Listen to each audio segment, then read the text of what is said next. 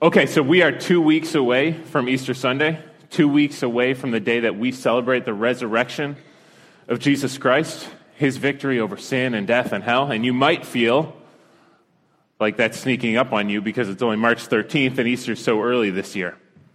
But I am excited today to preach this text to you. It is going to get you ready for Easter. This scripture from Acts 17 is continuing Paul's missionary journey to Thessalonica.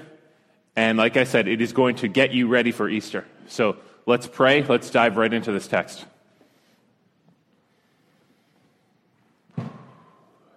Father, we thank you for your word. We know that it is profitable and inspired, and it is your gift to us. And right now, I ask that you would cause me, by your Spirit, to preach this faithfully, and you would give us ears and hearts ready to listen, to hear, internalize, respond, and obey to your word. Help us to hear, help us to obey. We pray we need that. In Jesus' name, amen. Okay, so about six years ago, I signed up for a half marathon. It seemed like a good idea at the time. Laurel and I were going to run together with friends, and we had heard that this race was going to be in Boston. It was not the Boston half marathon, but it would be in Boston. That sounded like fun to run through the city.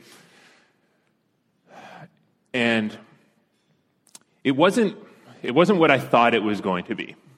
So, first of all, I trained by running these little loops around our apartment. I don't think it ever fully registered with me that a half marathon is not a little loop. It's 13.1 miles. Then I found out that the race was not really in Boston, it was in the Blue Hills of Canton, which are hilly. And then the actual summer day that the race was held on, the temperature turned out to be in the low 90s.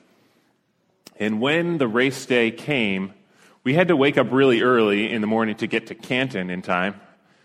And I remember waking up and feeling like I would just rather sit here and then sleep a little longer and then have a cup of coffee and enjoy a relaxed breakfast. And instead, for some reason, I had signed up to run 13 miles. And I remember the feeling as I started the race, the feeling that I had very early in the race why am I doing this? I tried to remember why this, I was trying to remember why this had felt like a good idea. But I was running, and dozens of people were passing me. I wasn't going to win the race. And the, this task of running 13.1 miles started to feel, feel very arbitrary and pointless. Whatever motivation I had originally had to complete this task or say that I did it or to cross this off my bucket list started to just kind of seep away with every uphill climb.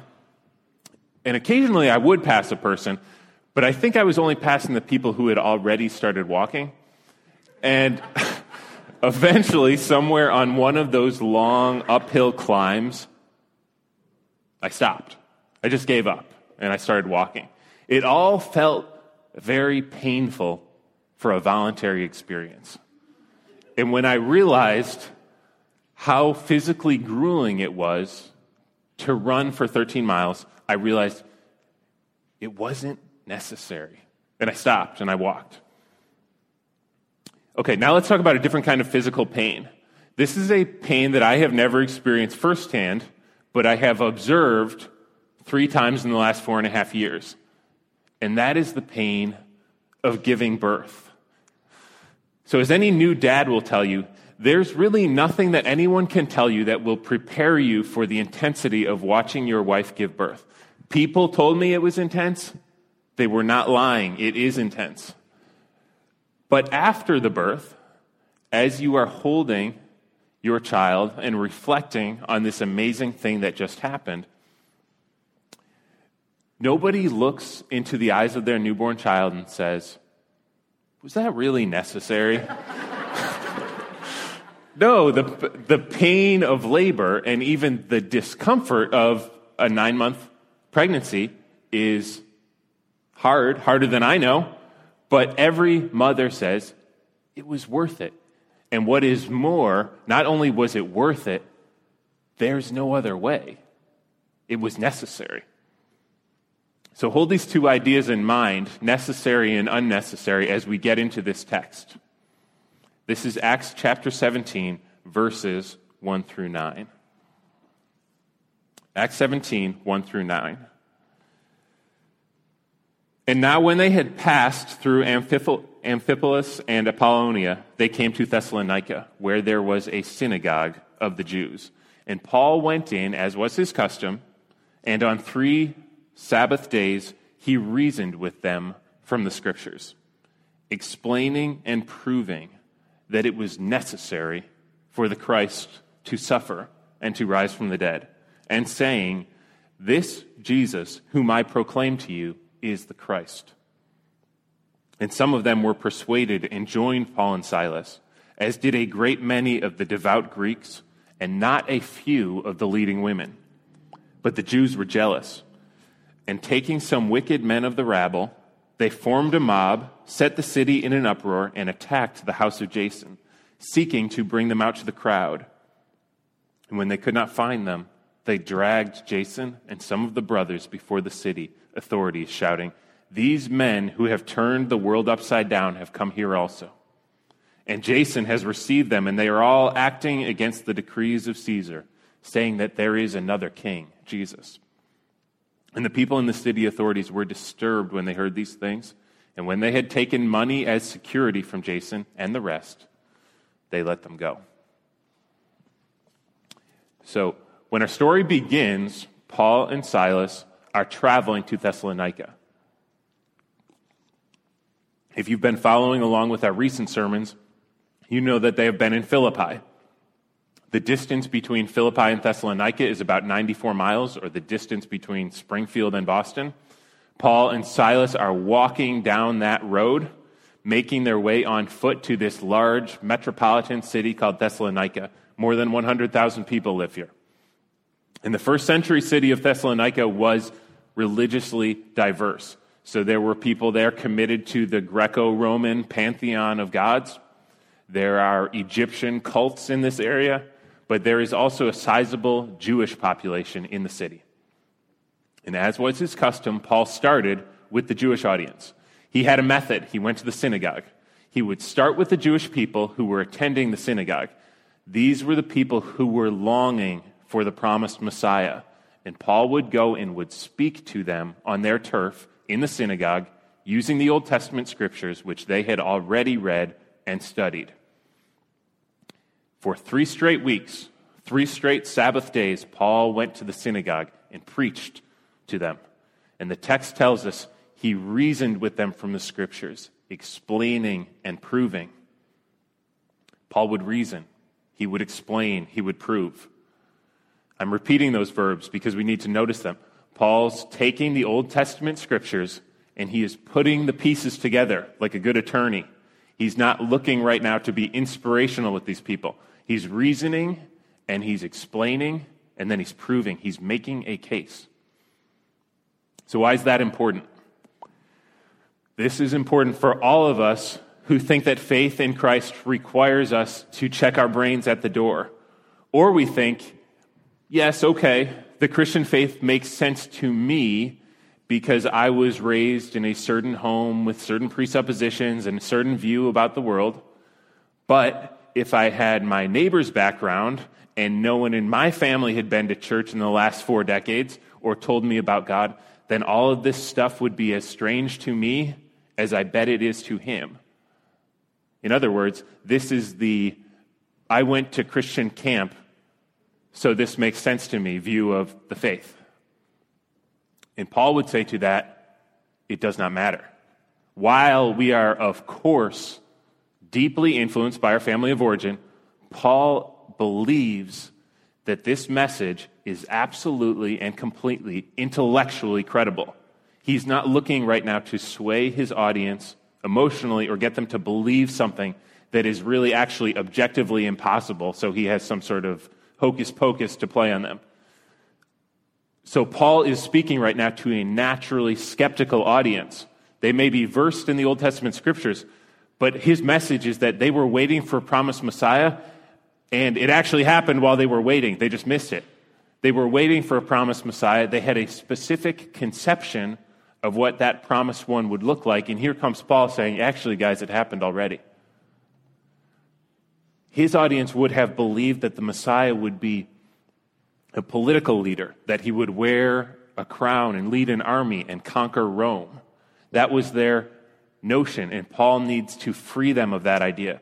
He needs to make a case, but it needs to be a persuasive case that would connect with their intellect. So he takes the book that they respect and that they uh, believe and that they think that they understand, namely the Old Testament scriptures, and he reasons and he explains and he proves that these scriptures are pointing to the promised Christ.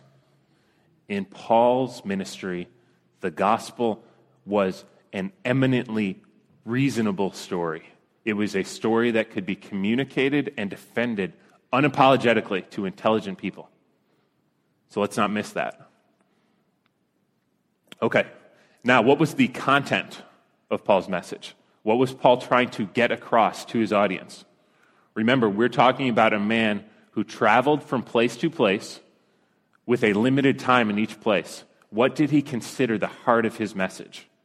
What was it that he was working at so hard to reason and to explain and to prove? This is what Paul preached. It was necessary for the Christ to suffer and to rise from the dead. And he said, This Jesus, whom I proclaim to you, is the Christ. As you might be guessing, I'm going to zero in on this phrase it was necessary. It was necessary for the Christ to suffer. Why did Paul emphasize the necessity of the suffering of Christ? And why is this at the heart of the gospel message? So, this is hard for us. When I was first being exposed to what I would call the doctrines of grace as a teenager, when I was first being exposed to this idea in a serious way, I had some questions about this. Questions like, why are we always singing again and again about the death of Christ? Why are we always rehearsing this? These songs with these lyrics I was so terrible, I was so depraved, I was such a sinner. Then Jesus came and rescued me, again with those themes. I felt like, isn't that a little over dramatic? And why do we talk about it again and again? And there's a whole Bible, isn't that a little lopsided?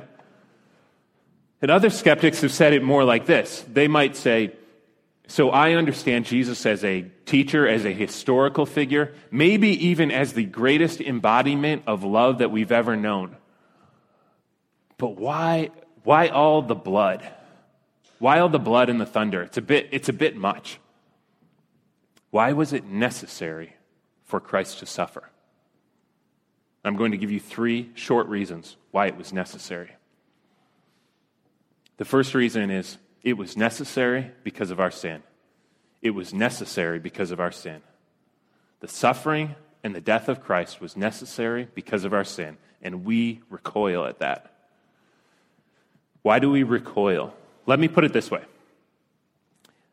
we don't like the idea that we need help. Personally, so I hate even the idea of being an inconvenience to someone. I don't like that someone is even inconvenienced on my behalf because my what I want to be is self sufficient. So you, if you're one of, if you have this certain personality, have you ever been unintentionally late for a meeting with someone that you consider important? And someone else is suffering, albeit in a small way, while you are stuck in traffic or got held up and you're in an inner panic because you don't like ever to be on the short end of anything, we don't like to be on the short of anything. We don't like to admit that we need help in any way. It's our pride, it's our autonomy, it's our fear of anything that we can't reciprocate. Maybe you've received a gift before and you said, You didn't have to do that. And that's also code for, Now I have to do that, right? it's our fear of anything that we can't pay back. It's that we think we're generally respectable and self sufficient people. We generally do the right thing and we think, I've got this, whether we do or not. Let me give you an example. In the spring of 2011, uh, Laurel was expecting our first child. I was preparing to be a father. I was also recognizing at that time that our household income was not going to be sustainable for our family. So it was in some ways kind of a stressful time. You would think that I would have proactively sought out one of the experienced fathers in my life or in this church and said, Talk to me about being a dad. I have no idea what I'm doing. You would think that I would have found some men to talk to and said, Walk me through how you think about providing for a family. What is it going to take, and what's the trajectory that this needs to be on? So, why did that not happen? Why did I read a book instead and think, oh, I have everything under control? It was stupid. Okay? But pride is stupid. And pride says, I don't need help. And this is where the scripture becomes abrasive. Scripture tells us we need more than help, we need rescue. Paul says it was necessary for Christ to suffer. There was no other way. My sin was not so bad that it inconvenienced Christ. My sin necessitated the suffering of Christ. And I don't mean that in a general humanity sin necessitated the suffering of Christ. I mean it in the it was my sin that held him there. And we do recoil at that. We think that we are generally good people. But it was necessary that Christ should suffer, not in some generic way, but for my sin, for your sin. Our sin made the suffering of Christ necessary. Secondly, it was necessary that Christ would suffer because that was and is and always has been the plan of God. The second reason that Christ should come to suffer and to rescue us is that it has always been the plan of God. It has always been in the mind of God. Sometimes we think that maybe after sin entered the world in the garden, that the Trinitarian God had to huddle back up and go back to square one and come up with some sort of plan B rescue operation as though God was throwing a curveball. No, in 1 Peter, it says, You were ransomed with the precious blood of Christ, like that of a lamb without blemish or spot. Jesus was foreknown before the foundation of the world, but was made manifest in the last times for the sake of you through him, who through him are believers in Christ. In other words, it was always in the mind of God that Jesus, God's own Son, the Lamb without blemish or spot, would come as a sinless sacrifice. And Paul would have walked his listeners through the Old Testament text that they knew so well the Exodus, Passover lamb, and the sacrifices of Leviticus, and said, Do you see these spotless lambs that served as temporary sacrifices? They were getting you ready for Jesus, the one who could make a sacrifice for you once and for all. Paul would have taken his listeners to Isaiah 53 and told them, It was the will of the Lord to crush him. He has put him to grief. When his soul makes an offspring, an offering for guilt, he shall see his offspring, he shall prolong his days. The suffering of Christ was no rash solution or no temporary quick fix. It was always in the mind of God. So it is easy to look at the life of Christ and say, it looks to me like he was just killed. He was a controversial figure. He had some enemies. One of his close friends betrayed him. He was handed over to religious leaders. They gave him to the Roman authorities. The Roman authorities wanted nothing to do with him. They gave him to some barbaric soldiers, and he was crucified, as many others were at that time. Yes. But then we must balance that answer by saying, Jesus was not killed like a famous political leader or a martyr that died for a cause. It was his mission to die. It was always in the mind of the Father. And Jesus died voluntarily, giving his life for us according to the Father's will. When Jesus prayed alone the night before he died, he said, Father, if you are willing, remove this cup from me, knowing that his earthly mission was culminating, knowing that this had always been his role. But he said, Nevertheless, not my will, but yours be done. It was necessary. And the third reason that it was necessary for the Christ to suffer is this. If Christ had not suffered, we would have. We think that sin is not a big deal. We think that God grades on the curve, and that as long as we aren't doing anything that we or society would deem particularly bad or on the wrong end of that curve, then God will understand. We think that our sin is understandable or relatable or explainable and therefore kind of excusable. And maybe it would be if we were simply comparing ourselves to other people. But the problem is, while we may be doing that, that is not what God is doing. Our sin is an affront to a perfectly holy God. And the Bible is clear that the way of sin is death, that it is judgment and separation from God. God is holy, and God absolutely must punish sin. He will punish sin. He is going to punish sin. If Christ had not suffered for us in our place, we would have. The Bible says that the punishment that Christ suffered means that God is both the just and the justifier of the one who has faith in Jesus. There was no other way. It was on Jesus that God laid the iniquity of us all. So let me ask you this. It's very simple. Do you believe this? As we move into a season where we celebrate the resurrection, do you believe and own in your heart that your sins made it necessary for Christ to suffer? Or do you think that you are generally good enough for God? And furthermore, do you believe, as Paul would say, that Jesus is the Christ?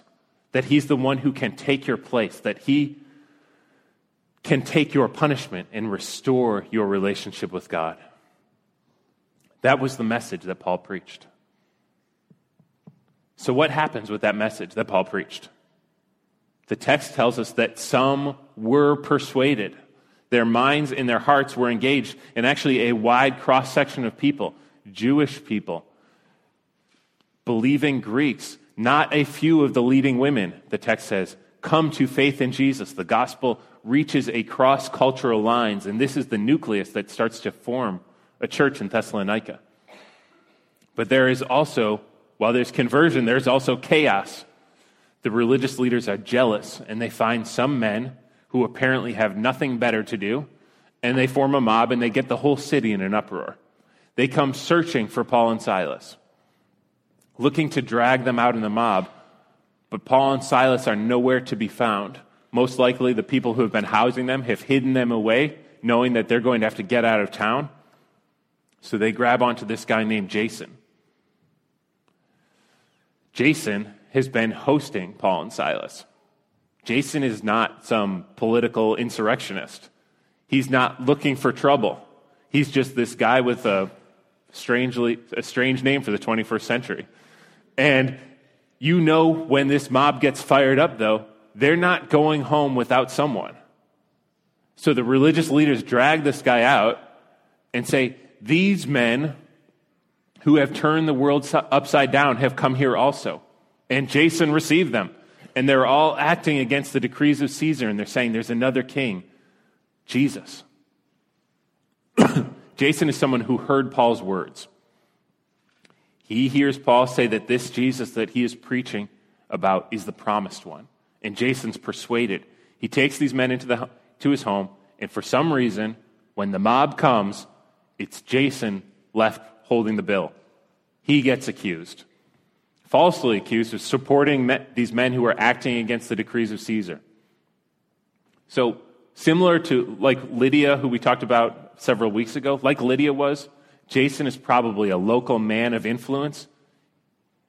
He's got a house, and he ends up in harm's way because he took the risk of receiving these people. The people and the city authorities are disturbed at the accusations that they hear. You don't necessarily get the sense that they really understand the dynamics going on, but they say something like, hmm, well, we don't like the sound of that. Tell you what, give us some money and we can forget about this. We'll call it square. The idea that Jesus is Lord was costly for Jason. Cost him money, reputation, security, He's unjustly becoming the fall guy in this episode. But what's the end result?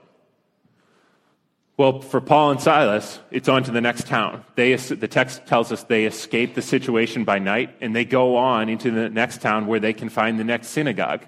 The gospel advances. And we know from later letters, 1st and 2nd Thessalonians, that a church sprang up in Thessalonica. As for Jason, we don't know. This is his little cameo in the Bible. He got wrapped up in something that he wasn't looking for, and he unfairly had to pay the bill. But here's what we do know when we see the suffering of Christ, and we know that he came and suffered and died and rose again, and that we have new life in him, everything changes. Everything changes. So I imagine Jason saying, okay, I might be suffering unjustly right now, but my suffering pales in comparison with what Jesus suffered for me. My reputation might be damaged right now, but my identity is secure in the one who died for me and atoned for my sins. You might be taking my money but I will live the resurrection life forever with the one who paid for my sins and secured for me eternal life with the Father. Why did Paul preach this simple gospel so intensely? Because when we believe it, it changes everything. It was necessary for Christ to suffer for us, and he did suffer. But we thank God together that when he suffered and died, he did not stay dead. And when we see his love for us there, there are only two responses. We can continue in our proud self will and say, we don't really need a substitute. Or we can respond in faith and repentance and glad obedience and say, This love demands all of my life. Pray with me, please.